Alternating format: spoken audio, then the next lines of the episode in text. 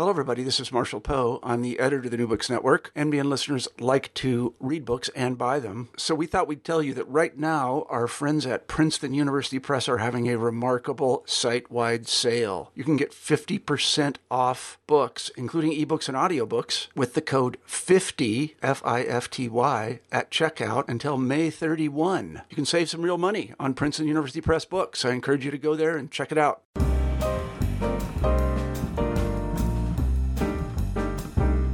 Hello, everyone, and welcome to the New Books in Medicine podcast, part of the New Books Network of podcasts. I'm your host, Jeremy Corr. Today we will be talking to Dave Chase. He is here to talk about his new book, The Opioid Crisis Wake Up Call Healthcare is Stealing the American Dream. Here's how we take it back. Dave, welcome to the show. Well, thanks for having me on, Jeremy. Looking forward to our chat. I wonder if you could begin the interview by uh, telling us a bit about yourself. I mean, my background uh, professionally is one where I started in healthcare and management consulting and worked in a couple dozen different hospitals and then went over to Microsoft, started their healthcare partner ecosystem. So, as I, I sometimes joke, you know, blame me why most of the legacy health IT is on Microsoft's platform. That was my job. And then I detoured away from healthcare for over a decade and then came back and had a startup called Avado that ultimately had some success and got acquired by WebMD. And then it was during that journey that uh, I, I, sometimes joke that I, you know, as any startup does, you look for a market gap. And I went looking for a market gap. And what I found was the greatest heist in American history. And so that's really put me on what I'm focused in on now. Uh, you know, of course, we'll talk about the book and and uh, you know my related work. So, what inspired you to write the opioid crisis wake up call? Well, I had really been doing a deep dive into the employer health benefits arena. It was interesting how little is known about that, even though you know overwhelmingly if you don't get your if you're not low income or elderly you get your benefits in healthcare through your job. And yet from you know ceos of companies literally to the white house uh, people don't know about it that much and don't realize that it's our employee health benefits that have created a 20 year long economic depression for the working and middle class.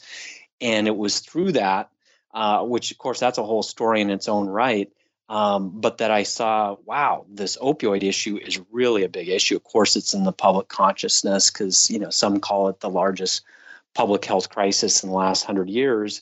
And as I dug into that, I realized, you know, there's the expression "every addict needs an enabler," and in the 12 major drivers that I found on the opioid crisis, the employers were the key unwitting that's a key word, unwitting enabler. Of course, they're not trying to do this. Um, and realize, gosh, people have not connected the dots. Most in the media and the government are greatly oversimplifying the opioid issue. And consequently, the so called solutions at best nibble around the edges and at worst make things worse. So, you know, at a certain point, I couldn't not write the book. Like you said, this was the worst public health crisis in the last hundred years, essentially since the terrible Spanish flu pandemic. How bad exactly is the opioid crisis right now? Yeah, it's awful. Uh, you know, more people died of drug overdoses, with opioids being the biggest chunk of that by far, uh, last year than died in the entirety of the Vietnam War on the American side. And it is the related thing that came out recently was lifespans uh, decreased again in the US, which is pretty unprecedented. And a big part of that is the opioid issue. So it's really a dramatic deal. It's the number one driver of deaths for people under 50 years old. And so it's, it's just really awful A to Z. Um, and those are just a couple of the dimensions of it. Earlier you talked about the primary drivers of the opioid crisis. What are those? And can you talk a bit about the history of it? How did it happen and how did it get so so bad and so widespread? Yeah, I mean it's it's a multifaceted deal and I would say that the, probably one piece of it that gets overlooked the most is the fact that what created a lot of fertile ground for the crisis was how we've essentially devastated primary care in this country. And so that then has a bunch of ripple effects where we have these very short appointments that are seven minute kind of drive by appointments. And so then you look at sort of the history that sort of capitalized, if you want to put it that way, on this issue. There were things like pain had been undertreated and it led to pain becoming a fifth vital sign and that increased prescribing and there was requirements from the joint commission of course it's well known that the pharmaceutical industry did a sales and marketing blitz and told docs that you know these opioids weren't addictive. And you know then opioids you know another big driver in fact the single biggest uh, driver of prescriptions to opioids is lower back pain even though there's no evidence that it's actually effective for lower back pain in fact can make it worse sometimes because you're just masking the issue and the way i put it is it would be like putting stp in your your gas tank for your a carburetor problem it's a chemical intervention for a mechanical problem. It's not going to solve it. So, I mean, there's nine other drivers, but those are some of the big, big ones that set the stage for this. And the back pain one is just kind of a good, bad microcosm of how our healthcare system operates, where even when there's no evidence, but there's financial incentives that are at play, uh, the fact is, you know, for the the uh, carriers, there's more margin in pills than there is in physical therapy. And so, you know, even though there's no evidence that opioids are effective for things like back pain, they readily pay for them. And then they make things like physical therapy either difficult to access or outright, you know, don't pay for it in some instances when they should. Let's shift gears a little bit. Uh, one of the things you wrote in your book that I found extremely interesting was that you said that if a foreign country was causing the kind of damage to our economy that the health industry is, we would go to war in a second, yet we haven't. Can you talk about that for our listeners? Yeah, I mean, it really, you know, runs the gamut from, I, mean, I mentioned the economic depression that has happened, you know, a 20 year long economic depression for the working and middle class. You know, it's one definition of economic depression is two or more years of income stagnation or decline. And overwhelmingly, I mean, it's at least 95% generated by the employer health benefits, where employers are actually spending a lot more money on employees than they did 20 years ago. The problem is every dollar, and then in some cases, and then some, has gone to healthcare. And so you've created this economic depression. Then you have other dynamics such as healthcare has just devastated uh, our schools. You know, you look at Bill Gates devoted an entire TED talk to essentially how healthcare devastated education. And he used data from California, which happens to be where I started my K 12 education at a time when it was generally considered the best public education system in the country. Well, it's pretty much the worst now. You know, largest class sizes, lowest graduation rates, and it's thanks to healthcare primarily. And he kind of breaks that down. And so, you know, here you've created a depression, you've devastated education, and then, you know, depending on which figures you believe, um, you know, the uh, preventable medical mistakes are either the third or fifth leading cause of death. If you look at every day, there are 10,000 serious preventable medical mistakes. And then uh, there's also a high number of those mistakes that actually lead to death. You know, if you look at, again, depending on which numbers you believe, it's either a year or two of preventable medical mistakes leading to death that equal the entirety of deaths on the US side in World War II. So, I mean, it's pretty, pretty darn awful. Um, and it, you know, goes beyond that. In the book, you say healthcare costs are flat. How is that possible when premiums and deductibles are increasing at the rate they are? Yeah, so prices aren't flat, uh, but costs are. And so I reference data from what I call the real market. This is the basic cash pay and direct contracting market. And so there's five to 10 years of data that show other, you know, the probably the one exception is some specialty drugs. Uh, but other than that, you know, you just take a step back and think about it. You know, what's actually changed, you know, underlying in terms of the underlying costs? Are doctors and nurses getting paid double what they were getting paid 10 years ago? You know, and essentially costs have doubled during that time. No, you know, they've had a little uptick. So that's not driving it sutures and implants have they gone up uh, in terms of underlying costs? No. And so you look at now because of the high deductibles, particularly, and uh, the high premiums, there is a very large cash based economy in healthcare that most people don't pay attention to. And in that market, I share a bunch of data in the book.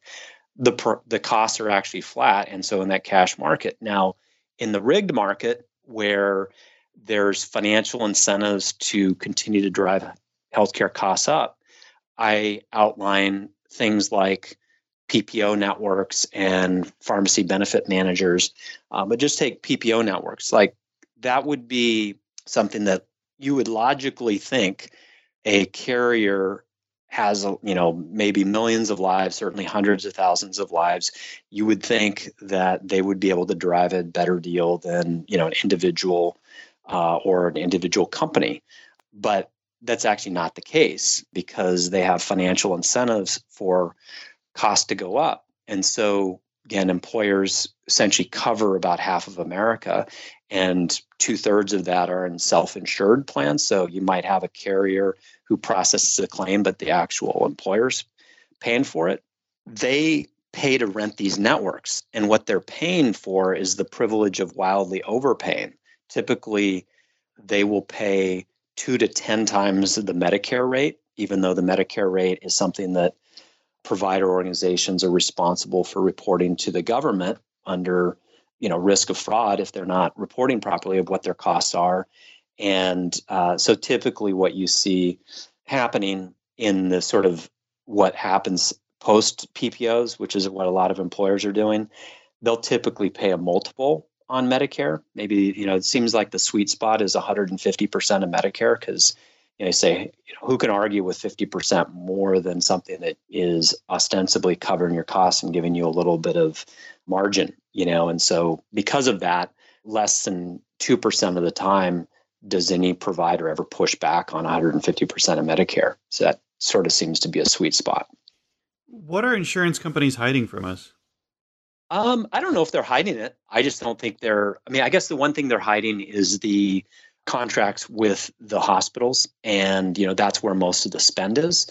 And the other piece that is not in full view that the the carriers typically aren't disclosing is all the money flows to the benefits industry. So, you know, we find that when good benefits consultants go in with you know the proper method of compensation where it's transparent and interests are aligned we find up to 17 undisclosed revenue streams that the employer who's footing the bill uh, at least m- most of the bill isn't aware of at all. And so those types of payments aren't out there. But largely you know they don't really have to hide it that hard because most employers have kind of handed a unlimited corporate credit card over to these companies that process their claims. I, I don't use the term insurance company or payer because they're not really the payer. You know they're it would be like calling your tax preparer the payer you know they might tell you what to pay but they're not actually paying it and in very pretty small percentage of the time is their money actually at risk. They are it's the employer's money that's actually at risk. Even in the so-called fully insured, um, the reality is if an employer has a bad year, I can assure you that the carrier is going to get claw that back over the next year or two in the form of increased premiums. So you're carrying the risk. It's just whether it's upfront or not.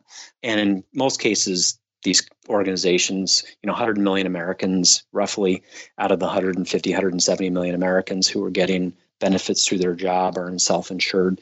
And so the only real insurance company besides the employer are these so-called stop loss carriers who are kind of a backstop. So you have twin hemophiliacs or some, you know, really complex cancer case or something like that, these massive million dollar plus claims. You know, a 200 person company couldn't absorb that. And so they have the, the stop loss or reinsurance. And uh, they're the only real insurance companies in these scenarios. What are some of the tricks used to redistribute money from employers to the healthcare industry? There's a lot. Um, I'll give you one related to the kind of related to the PPO network, since that's something that people are generally familiar with. And there's this notion of out of network claims. So you have this PPO network, you know, maybe you, you know, you over Christmas, you know, you go skiing in Vail and you, you know, you break your leg and, you know, you're from you know Iowa, and your carrier uh, doesn't have you know the Vail Hospital you know in the network, and so what the carriers will do is they will automatically pay a really outrageous out of network price. This is the, so-called charge master price the hospital has that puts out this just absurd rate, and you know they'll claim it has no relevance and nobody's paying that. Blah blah blah. It's not true. It's actually the basis um, and kind of starting point for negotiation. And so the carrier that's processing the claim will immediately pay, say, the bill should have been 10,000 in terms of that would be what it would be if it was a cash or even a, like a PPO discount, but they charge 100,000. So they'll pay it right away. Then they'll go back and what they call it repricing. And they'll say, you know, provider, that's ridiculous. It should not have been 100,000. It should have been 10,000 or something like, you know, just use those numbers. And then what they'll do is acting like they're the hero, even though they never should have paid that outrageous price to begin with, they will charge the employer 30 to 40% of that savings in this repricing because, you know, they're seemingly a hero because they negotiated the price down. So they'll get that you know 30% of that net you know difference between the 100,000 and the 10,000 so you know basically a third of that so called 30,000 so that's one way you know where they will make the money back and you know multiply that over hundreds or thousands or even millions of claims for a large organization those dollars can really add up. Why are millennials such an important piece of this puzzle?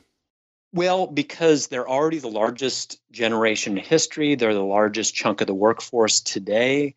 And uh, by the middle of the next decade, millennials and post millennials will be 75% of the workforce. And, uh, you know, essentially, the way the healthcare system is designed today is designed as a perfect polar opposite to what millennials generally want and value, and ultimately what we all want and value.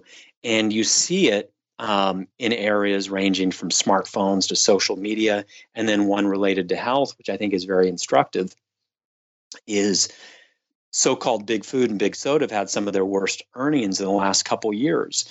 Um, and it's attributed to millennials because millennials are waking up to uh, the fact that you know there's the highest rate of obesity for people in their 20s and 30s than there's ever been. The food like substances they've been consuming aren't doing them any favors. And so they're changing their habits. And so the millennials, the oldest millennials are now leaving what some call the invincible stage of life, you know, where you think you'll live forever and you don't really pay attention to the healthcare system. It's you know, typically people in their mid 30s start to have their own ailments and or they have kids and so they start to pay attention to the healthcare system and so that is we're just the very front edge of that and what you see smart employers doing the ones who are spending 20 30 50% less per capita on health benefits with superior benefits packages they will default new employees into these these new benefits. You know they'll offer a new program typically rather than just taking away the old one. They'll offer a new one or, or they're just early adopters of that.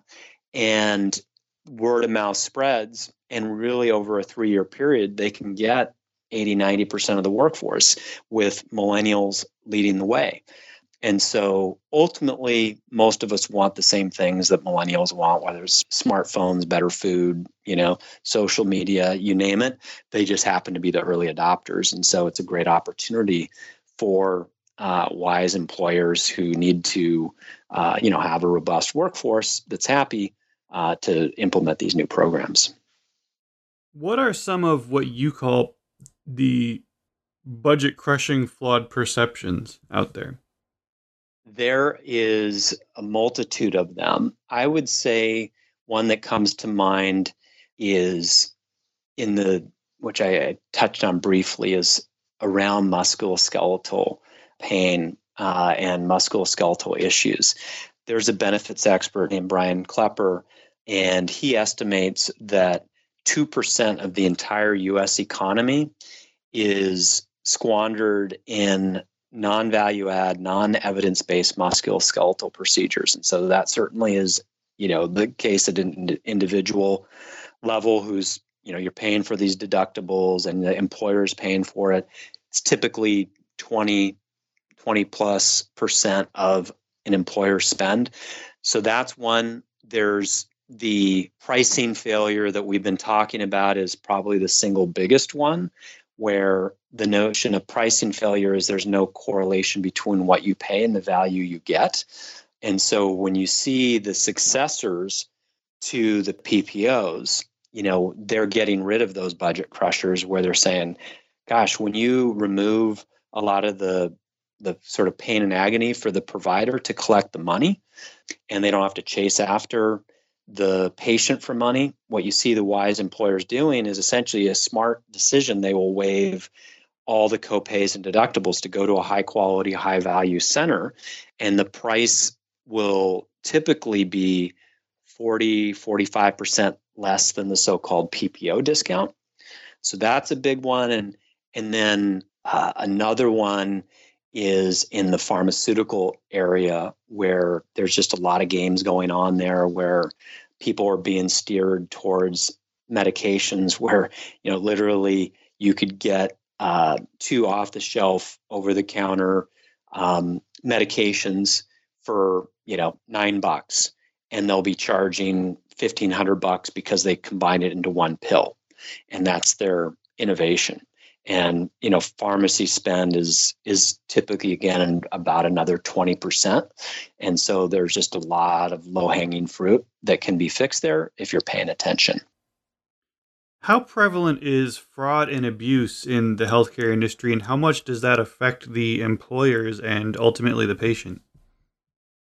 Unfortunately it is what the economist in an article entitled "The 272 billion dollar swindle" about four years ago, wrote it's it is the number one target for cybercrime and fraud. And once you and and they uh, that was 272 billion dollars at that point. Currently, it's it's over uh, 300 billion according to the FBI and Accenture estimates. So you're talking 10 percent of uh, what we spend in healthcare is essentially fraudulent. And it's a lot more than just some bad actor, you know, docs in Boca Raton, Florida, or something like that. This is some of the most sophisticated cyber criminals in the world who realize there's easy pickings in healthcare. And so the let me give you a good example of what's going on. Uh, and again, talk to any cyber crime expert, they will confirm this. On the dark web, are 150 million American health records available for sale thanks to hacks of folks like Anthem and Premera and other Blue Cross organizations and other carriers. And unlike credit card information, the shelf life is almost you know permanent um, because you know credit card you can put out new credit cards and it can stop. Whereas when you get that, uh, you know, essentially the information that's on a health card, you know, the patient's name, probably their social security, their insurance card number, and then you combine that with a provider ID, which is available. You know, you could go download the National Provider Index, which is basically all the provider you know, health professionals are on that if they accept uh, Medicare, which most do. Um, and then you combine that with a tax ID, um, you, which you can get from irs.gov in 20 minutes, then what that allows is them to start running claims. Um, they set up the ID, and you know it's normal for a doc to practice under multiple tax IDs. You know, maybe they have their own practice, they've got a surgery center, and maybe a couple hospitals that got privileges. So that wouldn't set off a red flag. And then if you're a halfway competent cyber criminal, you know the carriers don't look at claims uh, under certain thresholds. You know, often it's like $100,000. And so you just start running claims. And we've seen instances of Fortune 250 companies literally hundreds of thousands of claims that were uh, fraudulent over the statutory period, which is six years uh, under the regulation that's self insured employers operate under.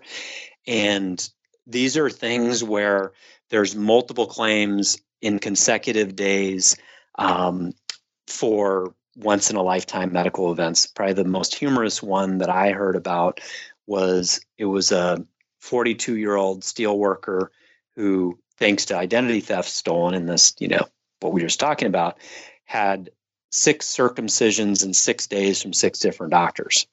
I'm not a doctor, but I'm pretty sure that's not possible.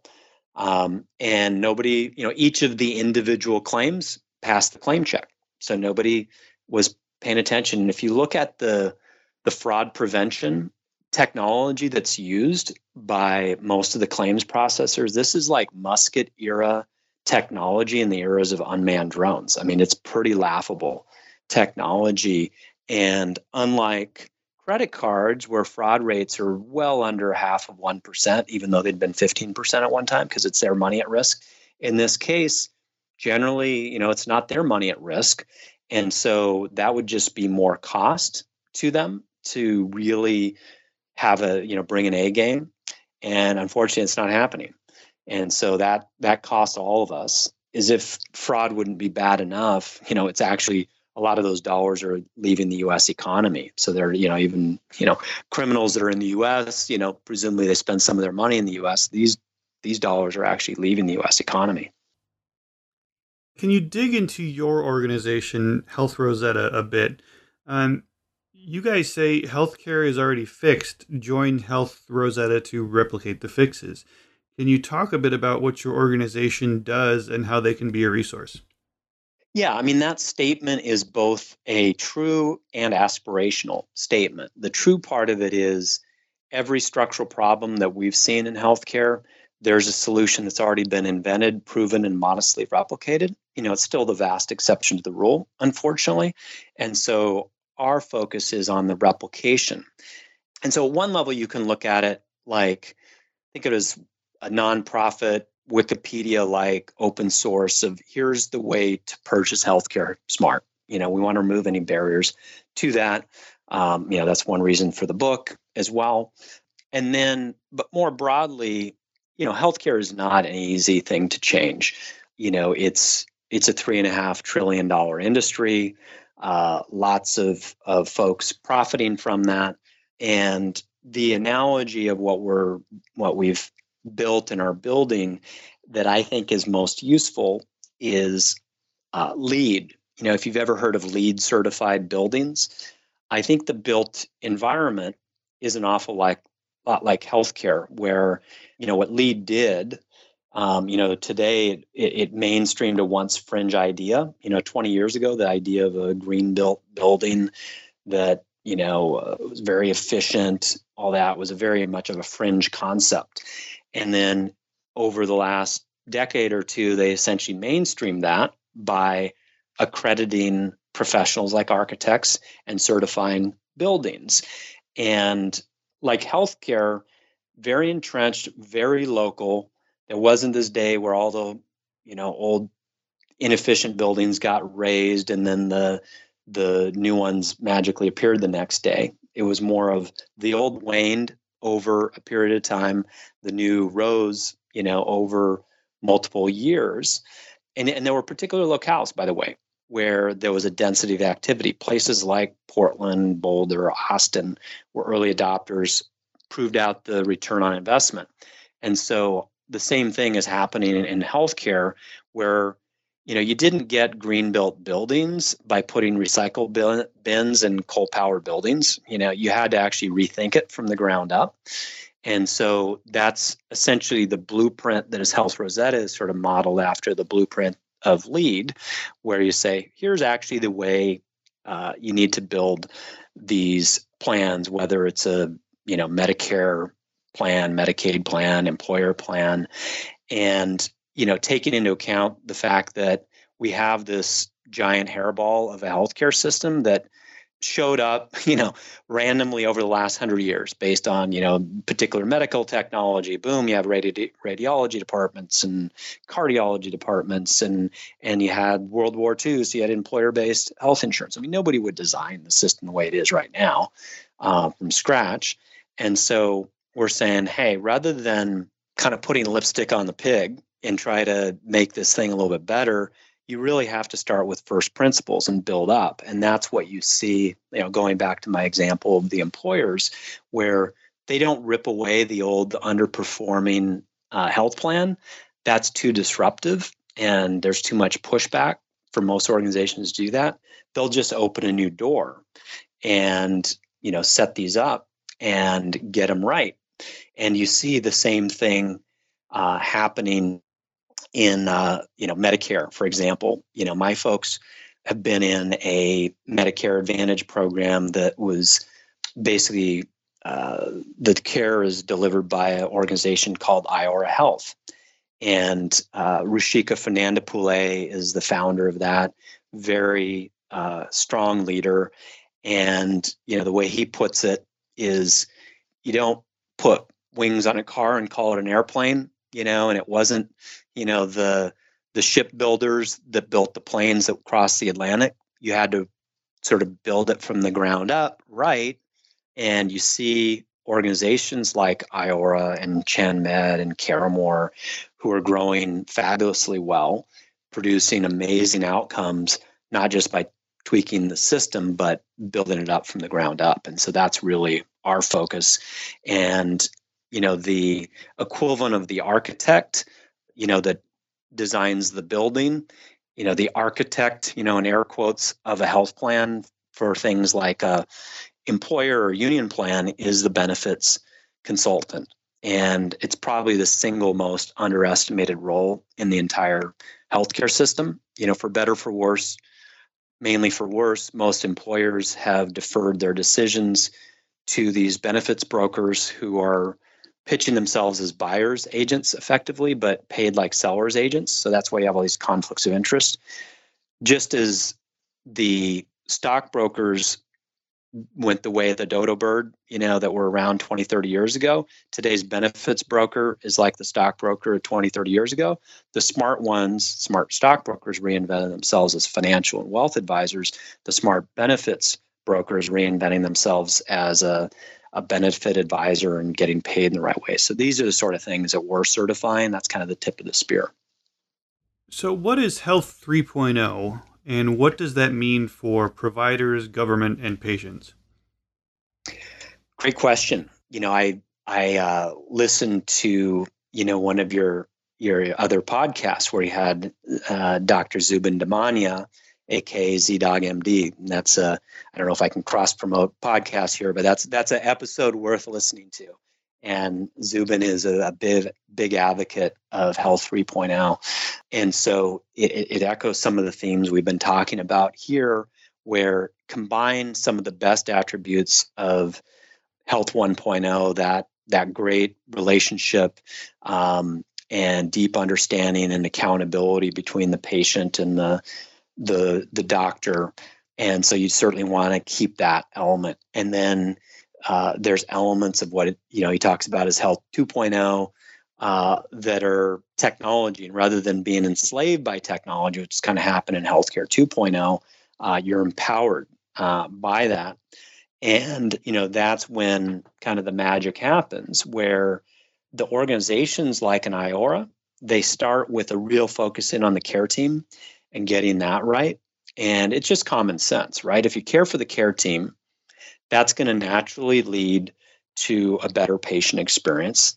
you know that's kind of when that magic happens that partnership between the patient and their uh, care team and that course will lead to better outcomes and in the right system that will lead to lower costs as well and so the health 3.0 framework that i outline in the book looks at the different roles of different organizations and technology and says what's the appropriate role? You know first of all how do you build up this kind of new benefit stack? You know at the the bottom is this self-care layer which you know you want to spend most of your life in that if it's a pyramid. Um, and then you move up to to primary care and then things like diagnostic tests or pharmacy in the primary care setting and then again you move up um, that pyramid to things that are less frequent but more dramatic and each you know if you look at a pyramid from above you know, it actually has four facets. So we look at, you know, what's the right way to pay for each of those things, whether it's the primary care or, you know, a surgery or pharmacy. Um, and then what's the sort of enabling infrastructure for that and the best way to deliver that. Um, and then finally, you know, what's the appropriate role for the government in that uh, dynamic. We tend to think of government playing, people typically think of two things with the government. They think of they're a regulator for sure, and they're paying, you know, taxpayer dollars for the, the care. So they're a, a form of payer. They tend to forget third role, which is incredibly important, which is public health. And much of outcomes are driven by things other than the, the traditional healthcare system. And then the fourth role, which almost always gets forgotten is the government is a very large employer. And as long as we have an employer based healthcare system, which we do in the US, they can be market accelerator. And so you see this in things like advanced battery technology and the internet. You don't tend to see it in healthcare yet. And that's one of the points that I make in the book is the government should get a whole lot smarter about pushing things that in many cases they're advocating for as a regulator, but then their employees are getting into the same old healthcare system that's not performing that well. Those are some of the, the facets of Health 3.0 that I think about. In your opinion, what does the ideal uh, opioid mitigation plan look like? Um, boy, that's a good question. I think um, one of the biggest facets of that is you have to shine a light on the um, uh, the fact that the the money flows. There's not light shined on these right now, unfortunately, and so what you see is people are used to you know you can Google your doctor and find out oh how much are they paid by pharmaceutical companies or medical device companies but the money flow on the business side is every bit as important as that. And so there needs to be, you know, the same uh, sunshine on the money flows on the business side as there is on the clinical side. So that's one big thing. You know, as I referenced early earlier, um, the primary care piece of it is incredibly critical, where those who are, you know, just as, you know, when you had the people affected by asbestos you know their medical bills were picked up basically in the settlement. And so we're saying that that should be a part of the settlement is that essentially the people that have been impacted should get value based primary care for really the rest of their life and that should be covered by the folks responsible for this and you know that's to address the multitude of issues that they're going to have directly and indirectly related to that including making sure that when if they need it, they have things like medication, medicated assisted treatment. Um, and so that's that's a really important thing. There's other things such as uh, reforming workers' comp that are also important because a lot of times workers' comp is siloed from traditional health benefits, and so you know a, a doc may have no idea that you know the patients come in is actually on some medications, you know, in the workers' comp area. So it's things like that. You know, I've I outlined several other things in the book that you know, I've been asked by some of the the leading lawyers, you know, on these cases to say, you know, how do you actually go upstream to fix this and certainly hold people accountable, but keep the issue from happening to begin with. And that's where the money flows matter so much because unfortunately, as bad as opioids are, you see other things like benzos are essentially, and that's the category of drugs that things like Xanax and Valium would fall into that. Benzos are roughly where opioids were 10 years ago in terms of addiction and death from overdose. Um, so we need to recognize that the opioid crisis isn't an anomaly. You know, it's actually really a reflection of our system in many ways. Can you talk a little bit more about why you feel value based primary care um, is such an important part of the solution, and also maybe even define it a little bit for anybody listening that might not understand it fully? Yeah, I mean, value based primary care is a contrast to volume uh, centric primary care, which is essentially what we have now. You know, we've managed to really devastate primary care and not pay for the time that's necessary in these things. And so, uh, typically, what that means is you're paid a fixed recurring amount as a, say, primary care physician, and your incentives are to keep people healthy, not just to get them in and out. Right now, a lot of them have these bogus so-called productivity targets you know where they have to get people in and out in seven minutes to make a decent living which is pretty absurd you know what can you do in seven minutes but basically become you know kind of milk in the back of the store that's just low margin to refer to high margin stuff and so it's so important because there is no functioning healthcare well functioning healthcare system in the world that i've ever heard of that isn't built on the foundation of proper primary care. You know you see places you know pockets here you know some of which i've mentioned uh, in our chat um, but places like denmark where you know over 90% of the issues that people come into the healthcare system for can be fully addressed in a primary care setting. And despite the way the healthcare system is organized you know each of us is actually a single person we're not a collection of you know 100 different random siloed body parts and a lot of times the healthcare system operates that way. In fact, uh, I mentioned Iora Health. I mean, Rushika shares stories all the time. And, you know, one of them was, you know, a patient they took over that she was on 25 different prescriptions. She had 11 different specialists. There were multiple redundant medications. I mean, she actually took all those medications, you know, would have killed her, would have killed a horse. But that's what our uncoordinated system has given us is um, and that's where you really need to have somebody that is kind of that seasoned sea captain for helping to navigate the the choppy medical waters when they happen uh, and also you know keep you out of harm's way do some of the preventive stuff you know you see some of these great value-based primary care organizations tackling lifestyle uh, diseases upstream by helping people out with things like health coaches. Some people the issue may be social isolation so they're showing them how to you know get involved in events or use the public healthcare system other people. It's they don't know how to grocery shop you know and so they you know take them to the grocery store so those type of things can make just a massive difference in the well-being of our country will you please talk a bit about the importance of transparency in networks and in pharmacy benefits for our listeners yeah, transparency is incredibly important. Um, you know, you can't be a wise purchaser if you don't know actually what things are going to um, cost.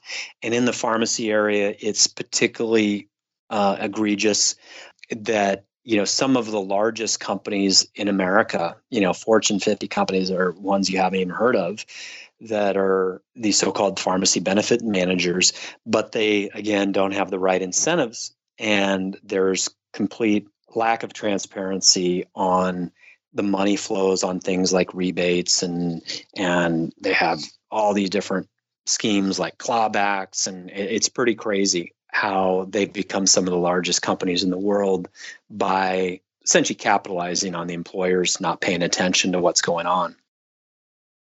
Well, Dave, I've taken up a lot of your time today. My final question for you is what are you working on now? Gosh, the probably number one thing I'm working on right now is essentially member communication and change management. You know, we're talking about a significant change. And even if these new health plans are far better, it's still change. And so, you know, we're finding that the organizations that really do a great job that are the ones I was referring to earlier, where they're spending 20 to 40% less per capita, they've really gotten the communication right so that people understand their plan, how to use the the healthcare system properly. And so I'm going back to some of the same organizations I highlighted in some of the case studies in the book, and kind of the next level of detail, and saying, how did you actually communicate with your employees? How did you do it up front? How do you do it ongoing? Pretty standard stuff, but it's just, again, if you're going to go through this journey, we want to make it as seamless as possible. And so that's probably the biggest focus of mine right now is to help um, you know remove those you know roadblocks you might run into because you know change is change and it can be a barrier. That sounds great. Dave I'd, I'd love to have you back on the show again in the future. I'd love to come back so just let me know when. I want to thank you again for being on the show today. Uh, i really appreciate it and it was an absolute pleasure to talk to you. Likewise. Really appreciate the opportunity and, and thanks again